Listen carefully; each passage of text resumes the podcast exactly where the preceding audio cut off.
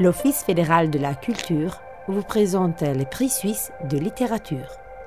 Une interview de Frédéric Pajac, Grand Prix 2021, réalisée par Valentina Grignoli.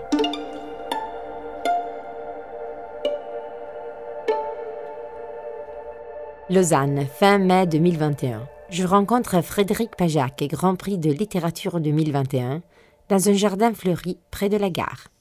Auteur plus d'une vingtaine d'œuvres, il s'est imposé avec son manifeste incertain. Neuf volumes publiés en neuf ans, une oxymore qui contient les vies, les mélancolies, les folies et les aventures des peintres, poètes et penseurs. Écriture et dessin se mêlent dans cette généreuse œuvre que dans ses tourments est une illumination. Pajac, auteur, dessinateur, éditeur, nous raconte son errance dans l'histoire et dans les émotions.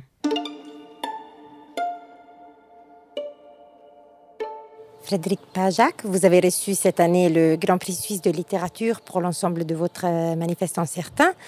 Un prix littéraire pour une euh, littérature qui existe, si puissante aussi grâce au dessin. Qu'en pensez-vous? C'est une belle ouverture pour la littérature. Je préfère euh, recevoir un prix littéraire qu'un prix de dessin. Donc j'ai eu très peur quand j'ai commencé à faire des livres écrits et dessinés qui soit considéré comme du graphic novel ou de la bande dessinée, ce qui était encore pire pour moi. Et j'ai tout fait pour que ce ne soit pas considéré comme la bande dessinée. C'est vrai que tous les prix que j'ai reçus, j'en ai reçu quand même un certain nombre, sont tous des prix littéraires. Donc ça me rassure.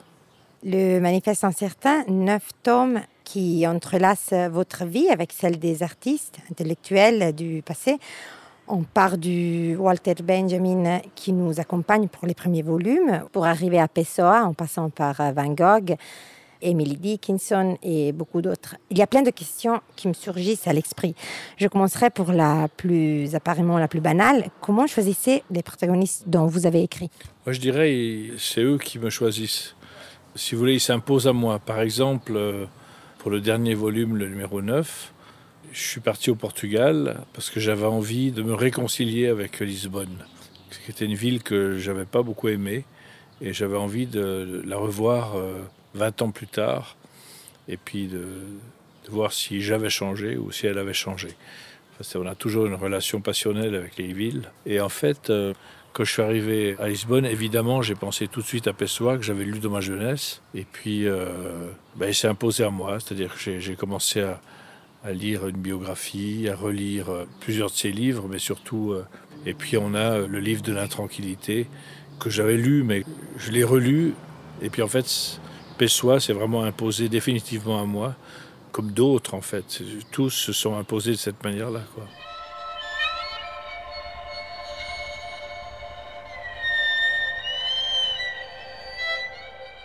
J'ai évoqué des écrivains, des peintres et des penseurs.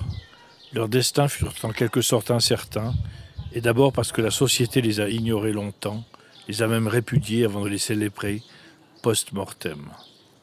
À ces destins, j'ai mêlé différents épisodes de ma propre vie, mon enfance, mes blessures, mes passions. Non pas que celles-ci soient si pittoresques ou si notables, mais elles me sont devenues réelles.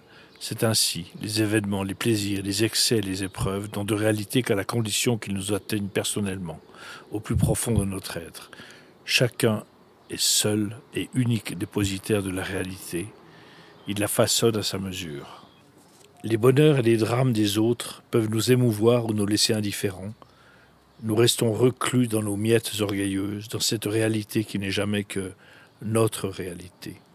Le moi se fait tout puissant tandis que le monde va, repose ou s'agite comme une réalité en dehors de nous, souvent en forme de malentendu. Néanmoins, entre le monde et le moi s'effectue un va-et-vient continuel. Et c'est parce que cette grande danse de sabbat s'empare de nous que l'on peut goûter à d'autres danses, d'autres destinées, à la condition de ne pas céder au piétisme, ni à l'intimité ostentatoire. Les destins que j'ai sollicités, je ne les ai pas choisis. Ils se sont imposés à moi, au hasard des lectures et des rencontres. Hasard, certes, mais ils ont en commun d'avoir été un temps ignorés de tous, ratés magnifiques, ils ont été vengés par la postérité. Walter Benjamin, Vincent Van Gogh, Emily Dickinson, Marina Tsvetaeva. J'aurais pu ajouter Franz Kafka et Robert Walzer, sans compter des poètes et des peintres que le conformisme du marché dédaigne encore. Donc il y a quelque chose qui lie tous les destins que vous avez choisis. Alors je ne l'ai pas prémédité. Je me suis aperçu qu'effectivement les auteurs ou les artistes qui m'intéressaient, pour la plupart, ce n'est pas le cas de tous, mais pour la plupart, ont été des ratés dans leur vie. Et je dirais même que euh, ce qui est vraiment incroyable, c'est que leurs œuvres ont été euh, finalement sauvées de l'oubli par hasard ou par quelqu'un, par une personne qui a, par exemple, euh, Van Gogh, c'est son frère qui a conservé l'étoile. Je crois que Vincent avait envie de les détruire. Emily Dickinson avait demandé à sa sœur de détruire tous ses poèmes, un peu comme Kafka. Et puis finalement, elle a refusé de le faire. Et puis c'est vraiment par hasard qu'on connaît donc ces œuvres il faut savoir qu'Emily Dickinson, de son vivant, était absolument totalement inconnue. Elle avait publié quelques poèmes dans un journal de l'époque, mais c'est tout. Elle n'était pas du tout euh, célébrée comme poète. Aujourd'hui, c'est peut-être une des poètes les plus importantes euh, de langue anglaise. Et donc, euh, tout ça s'est imposé à moi, en fait. C'est très intéressant de voir ce petit miracle, enfin cet immense miracle même.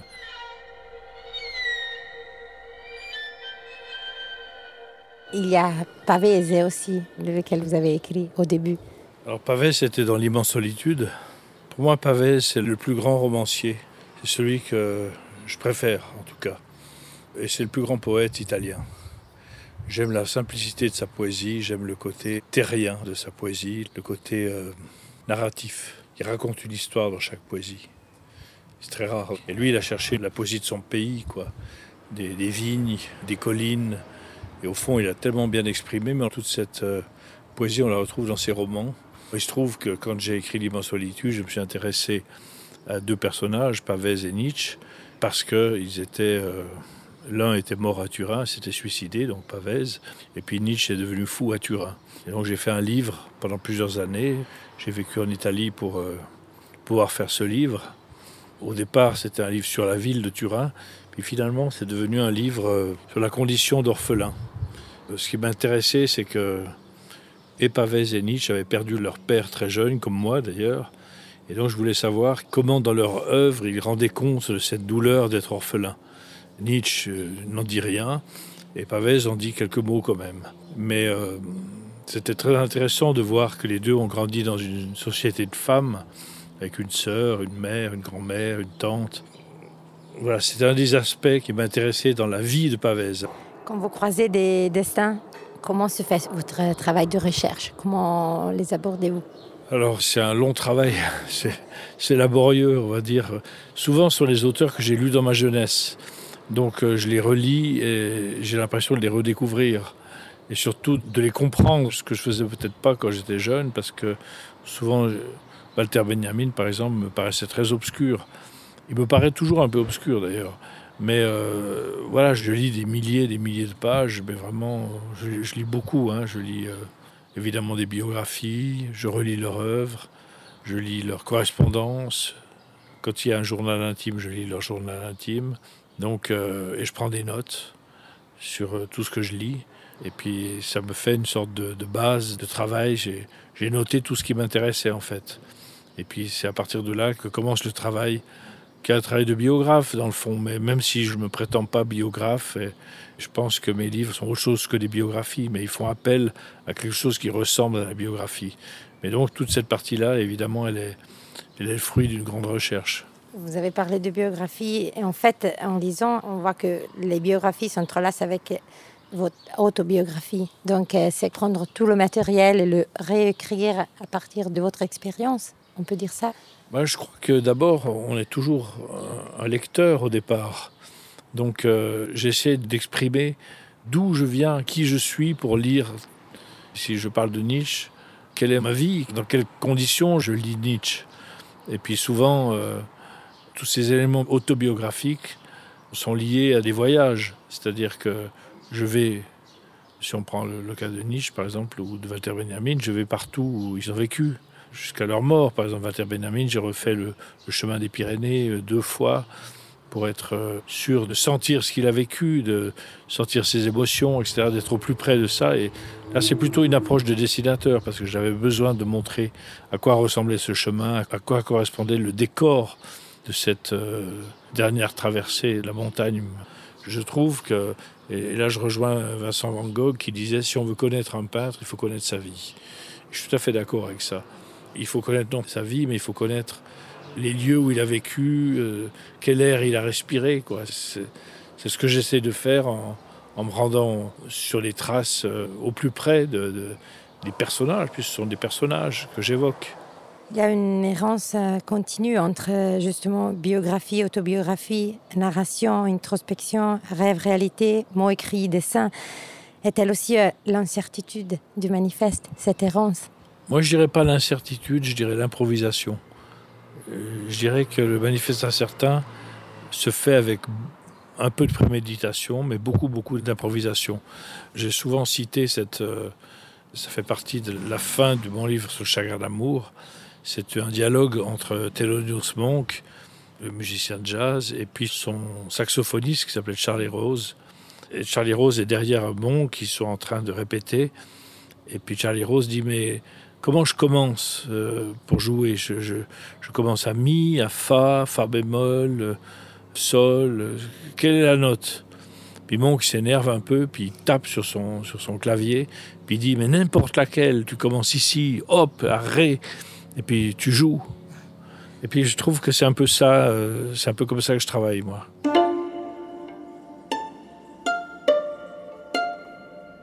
Vous avez déclaré dans des autres interviews que vos héros sont les sentiments. Voudriez-vous m'en dire plus? Alors, je m'en suis aperçu après. Hein, en fond, c'est toujours avec cette histoire d'improvisation. C'est que le premier livre important que j'ai fait pour moi, c'était L'immense solitude. Le deuxième, Chagrin d'amour. Le troisième, Mélancolie. Et après, euh, j'ai fait euh, d'autres livres avec des titres euh, comme L'incertitude manifeste incertain, donc l'incertitude. Avant, j'ai fait euh, L'étrange beauté du monde, qui est tout à fait un sentiment. Et puis, euh, je me suis aperçu que le héros de l'immense solitude, c'était la solitude, dans le fond. Et que le héros du chagrin d'amour, c'était le chagrin d'amour. C'était pas tellement les personnages que j'ai. C'est ni Guillaume Apollinaire, ni euh, Mondrian, ni d'autres que j'ai évoqués, qui sont présents, qui sont des personnages, mais qui ne sont pas les héros du livre. Voilà, je pense que le sentiment d'incertitude, par exemple, c'est quelque chose que j'ai essayé d'aborder j'ai fait neuf volumes pour euh, essayer de donner un sens à cette incertitude. Et j'en sais pas plus euh, à la fin qu'au début. quoi. L'écriture, les dessins sont-ils une délivrance de ce que vous sentez ou vivez?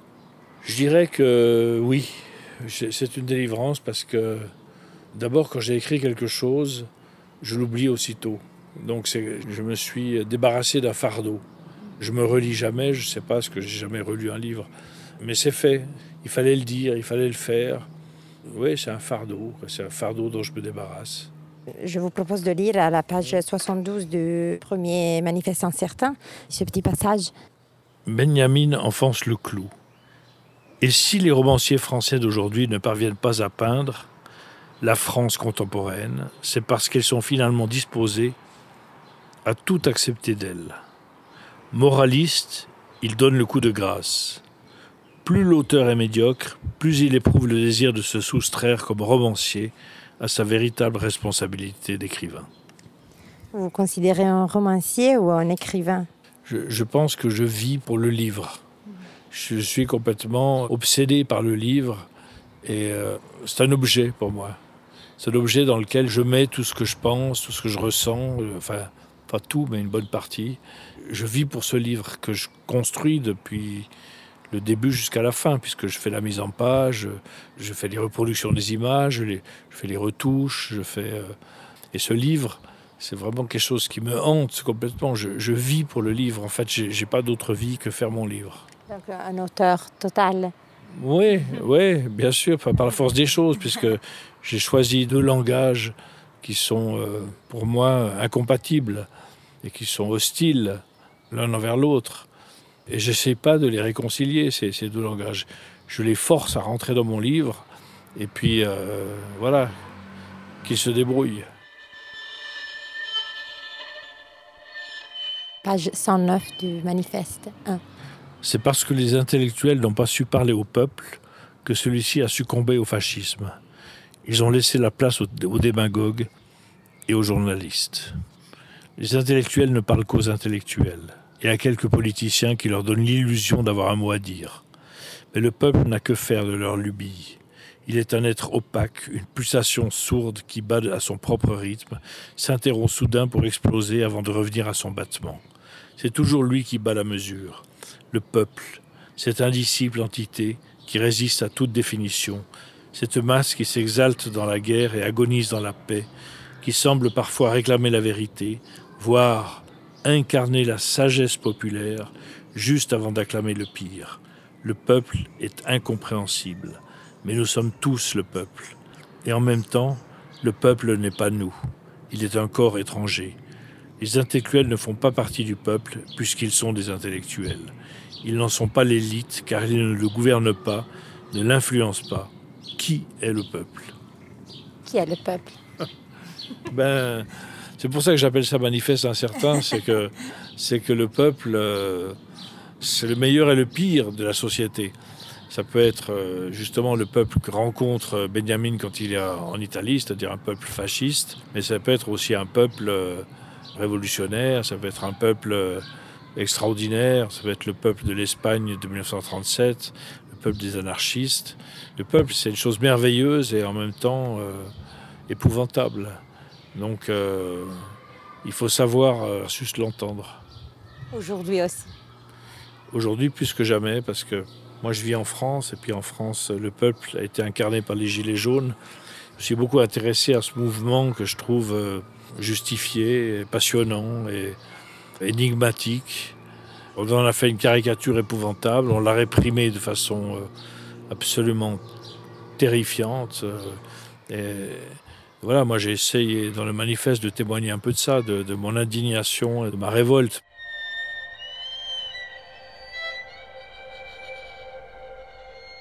Parlant des dessins, ils sont magnifiques.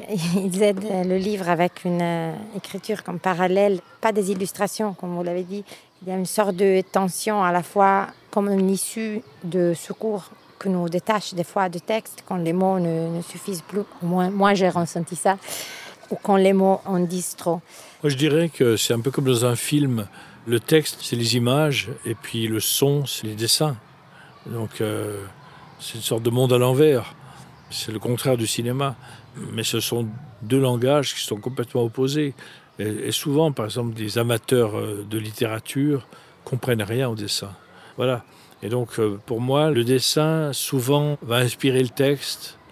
Et des fois, il va parfois l'illustrer. Il n'y a pas de règle. Mais ce que j'essaie de faire, c'est d'être le plus libre possible dans le livre. C'est-à-dire de dessiner d'après nature, de dessiner d'après les photos, de dessiner d'après les souvenirs, de ma mémoire. Chaque dessin est, est une autre histoire. Et puis souvent, j'essaye de trouver un thème de dessin que je n'ai jamais fait auparavant. Par exemple, euh, je vais dessiner euh, des ciels d'une certaine façon. Je vais dessiner les nuages d'une certaine façon. Et en fait, si on regarde tous les neuf manifestes, le ciel n'est jamais pareil. Il y a toujours une autre expérience du dessin, mais de façon plus euh, flagrante.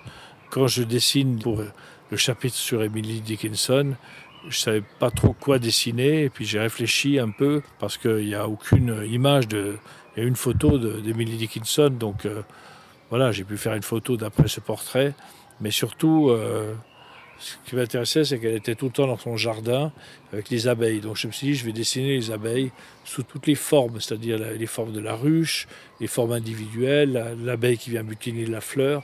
Ce qui est intéressant, c'est que c'est assez facile de dessiner une abeille parce que avec un stylo feutre, on met du jaune et du noir et on fait des rayures et on a une abeille. Et par contre, de faire une abeille en noir et blanc, c'est plus compliqué. Et de la faire en très gros plan, c'est très compliqué parce qu'il y a quelque chose d'un peu monstrueux dans l'insecte. Et dans ses poils, dans tout ça, il y a quelque chose d'assez affreux, quoi. Et votre technique de dessin, c'est noir et blanc. Alors, ma technique, est- si vous voulez, c'est, c'est l'art du pauvre, euh, parce que je peux travailler sur une table de cuisine. Je dessine mes dessins pratiquement au format de, de la reproduction. Donc, ils sont sur une feuille A4. Et puis, euh, je dessine toujours le même cadre. parce que je cherche à cadrer un dessin toujours, et j'utilise le pinceau et la plume et l'encre de Chine. Donc c'est toujours la même méthode. Il y a aussi beaucoup de paysages lointains qui racontent les voyages, les villes les villes de vos héros. Mais aussi, il y a aussi des particularités des villes qui semblent parler un peu de vous aussi. Quel est votre rapport avec les villes où vous avez vécu? Bah, C'est un rapport euh, passionnel. C'est la, haine et l'amour. Par exemple, Paris, où je suis né, hein, puis j'ai vécu euh, plus de 20 ans à Paris, c'est une ville que je ne supporte plus. Donc euh, je suis arrivé à un point de non-retour avec cette ville. bon, j'ai la chance d'y avoir encore des amis, mais c'est une ville que... Voilà, c'est une ville de bobos, de la trottinette.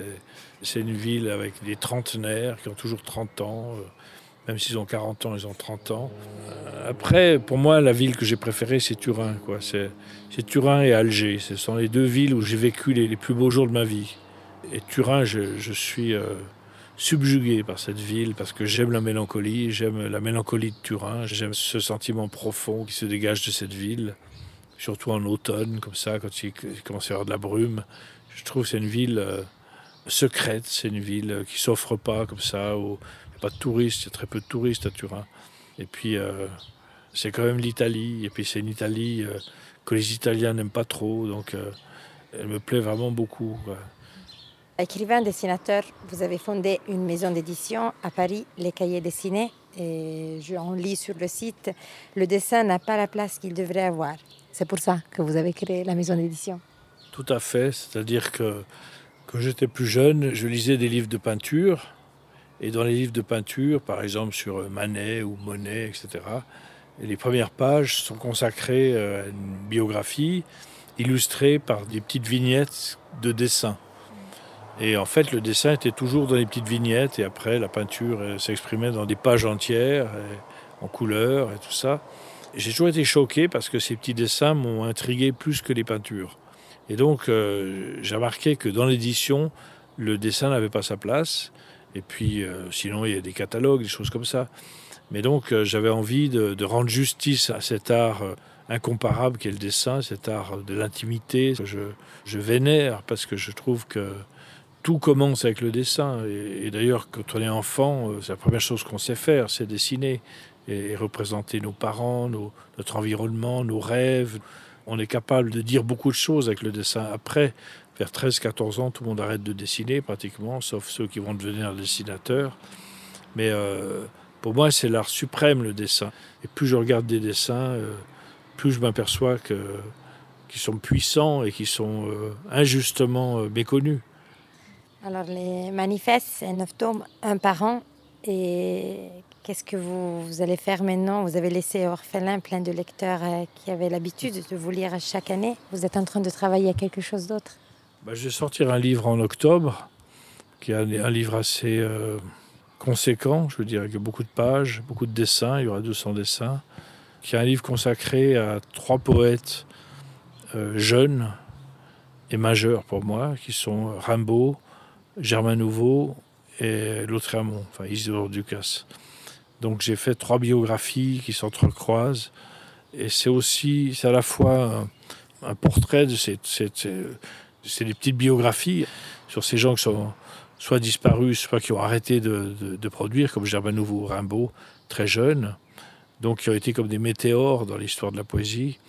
Et puis, euh, c'est un livre aussi sur cette période de la vie qui est entre 16 et 18, 19 ans, donc la jeunesse, le moment où, où on a le déclic.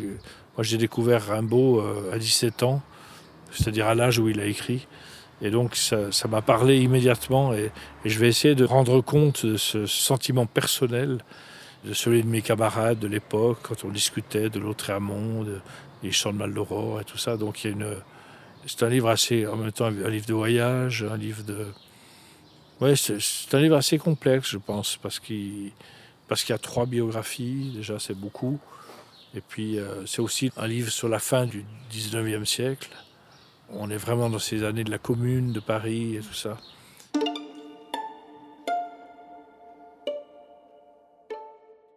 maintenant, on est à la fin et je vous propose de recommencer par le Début du manifeste pour conclure. Je suis enfant, dix ans peut-être. Je rêve d'un livre, mélange de mots et d'images, des bouts d'aventure, des souvenirs ramassés, des sentences, des fantômes, des héros oubliés, des arbres, la mer furieuse. J'accumule des phrases et des dessins le soir, le jeudi après-midi, mais surtout les jours d'angine ou de bronchite, seul dans l'appartement familial, libre. J'en fais un échafaudage que je détruis très vite. Le livre meurt chaque jour. J'ai 16 ans. J'entre aux beaux-arts et je m'y ennuie. Six mois plus tard, je claque la porte. Je brûle tous mes dessins. Ils ne ressemblent pas à mon livre. Je deviens couchettiste dans les wagons-lits internationaux. Le livre surgit la nuit dans un train, après de longues heures de bavardage, avec un voyageur qui ne trouve pas le sommeil. Au petit matin, dans un café de Rome à côté de la gare, j'ai un titre Manifeste incertain. À l'époque, les idéologies sont partout, gauchistes, fascistes, et les certitudes se bousculent dans les têtes. L'Italie est frappée par des attentats attribués aux anarchistes. En réalité, ils sont exécutés par des groupuscules néofascistes manipulés par les services secrets. Les commanditaires, on parle de hauts responsables de la démocratie chrétienne, de la loge P2 et même de la CIA. La confusion est totale. Dans les usines, l'autogestion généralisée est à l'ordre du jour. Tous les partis politiques s'inquiètent. Comment faire taire la classe ouvrière? Le terrorisme s'avère le meilleur remède contre l'utopie. Dans un petit journal, je publie une courte histoire qui s'appelle déjà Manifeste incertain. Tentative vague en forme d'erreur de jeunesse. J'habite alors en Suisse. Je quitte la Suisse. Je passe l'été seul à Sarcelles, en banlieue parisienne. Dans la cité déserte du mois d'août, il y a un bar au pied d'un bloc de tours, et c'est le seul bar. N'y viennent que des Nord-Africains. C'est en les fréquentant un peu que je déciderai de partir bientôt en Algérie, à la recherche du manifeste. Mais c'est une autre histoire. Pour l'heure, le livre reprend forme, c'est-à-dire qu'il prend la forme d'un fastidieux brouillon, état d'âme solitaire, revanche abstraite d'un chagrin d'amour, hurlement contre les idéologies, contre l'air du temps et contre le temps qui passe. Merci.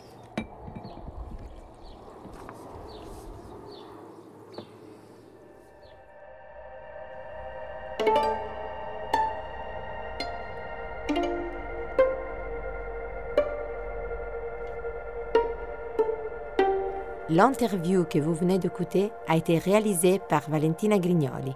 Musique de Zeno Gabaglio, direction technique Lara Persia, production Office fédéral de la culture.